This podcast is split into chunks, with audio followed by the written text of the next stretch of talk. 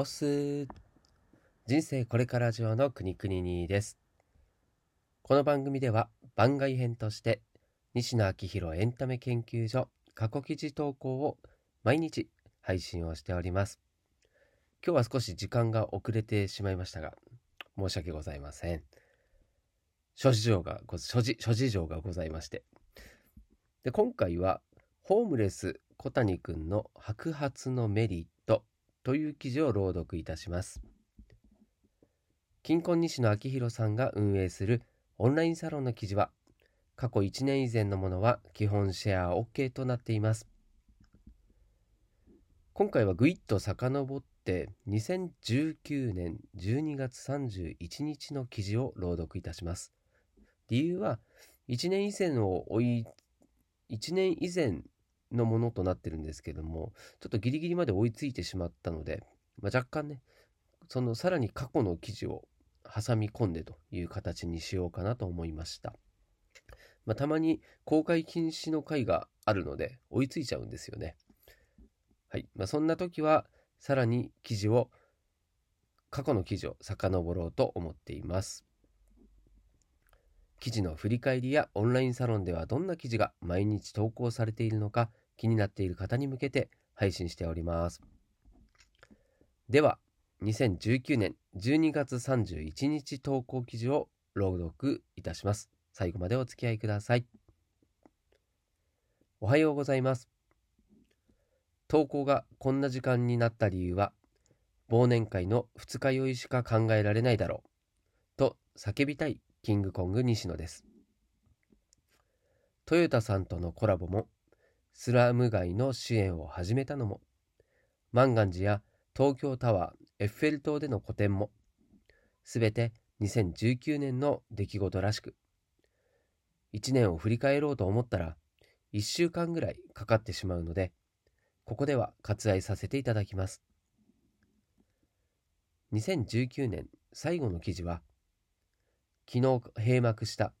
天才万博の主催者であるホームレス小谷くんの白髪のメリットについて書きたいと思います。今月の頭らへんにクリスマスも近いしサンタクロースみたいに白髪白ひげになった方がいいんじゃない？と小谷くんをそそのかしてみました。翌日には表参道の美容室野良に行き、綺麗な白髪白ひげに染めた小谷くん。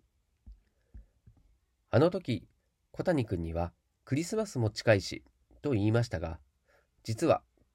このまま白髪白ひげでいた方がいいと思っています。ここで一旦話が少し飛んで、加えてかなり踏み込んだ話をしますが、芸能界のビッグ3と呼ばれているたけしさん、タモリさん、さんまさんのお三方のうちタレントとしての寿命が一番長いのはタモリさんだと思っています。お三方とも大ファンです。タモリさんが居続ける理由は以下の3つです。世相を切らない、口数が少ない、サングラスをかけている。丸1について、世相を切る仕事は確かに年齢を重ねるほど言葉の重みは出ますが、一方で時事ネタをどの角度から切るかという勝負でもあるので、当然年齢を重ねれば重ねるほど若い世代とのギャップが生まれ、何を言ってるのと思われてしまう回数が増えてしまいます。丸2について、口数勝負は頭の回転のスピードや声量といった体力的な衰えとの勝負でもあるので、どこかで必ず限界がきます。丸3について、見た目の年齢は目元で決まるので、目を表に出していると年齢を重ねれば重ねるほど若い世代とのギャップが生まれてしまいます。一言でまとめると、タモリさんは老いが確認できる要素が少ないんです。タモリさんは今74歳なのですが、かれこれ40年近く見た目が変わっていません。あと、ここがタモリさんの本当に恐ろしいところだと思うのですが、僕が子供の頃、たけしさんやさんまさんと違って、タモリさんのことを面白いと思ってなかったんです。マシンガンのようにボケを連発する面白い人ではなく、なんかいつも真ん中に静かにいる人だったんです。群雄割拠の芸能界で、口数少なく居続けられることが本当にすごいんだけど、もともと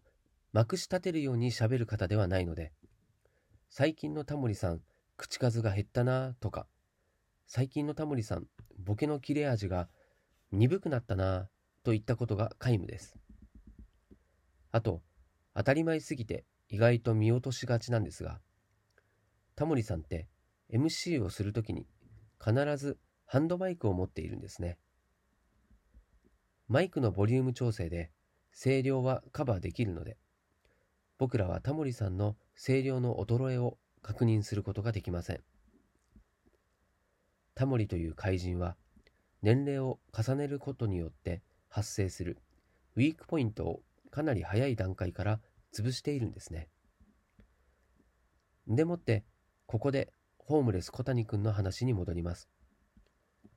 今年、天才万博で2600人を熱狂させたホームレス小谷くんにも、必ず老いが来ます。老いが確認されるたびに影響力が落ちると考えておいていいでしょう。僕はしれっと露出を減らし、音声の比重を増やしたり、作品に働いてもらったりして、老いの対応をしますが、ホームレス小谷くんはまだまだ人前に出なくてはいけません。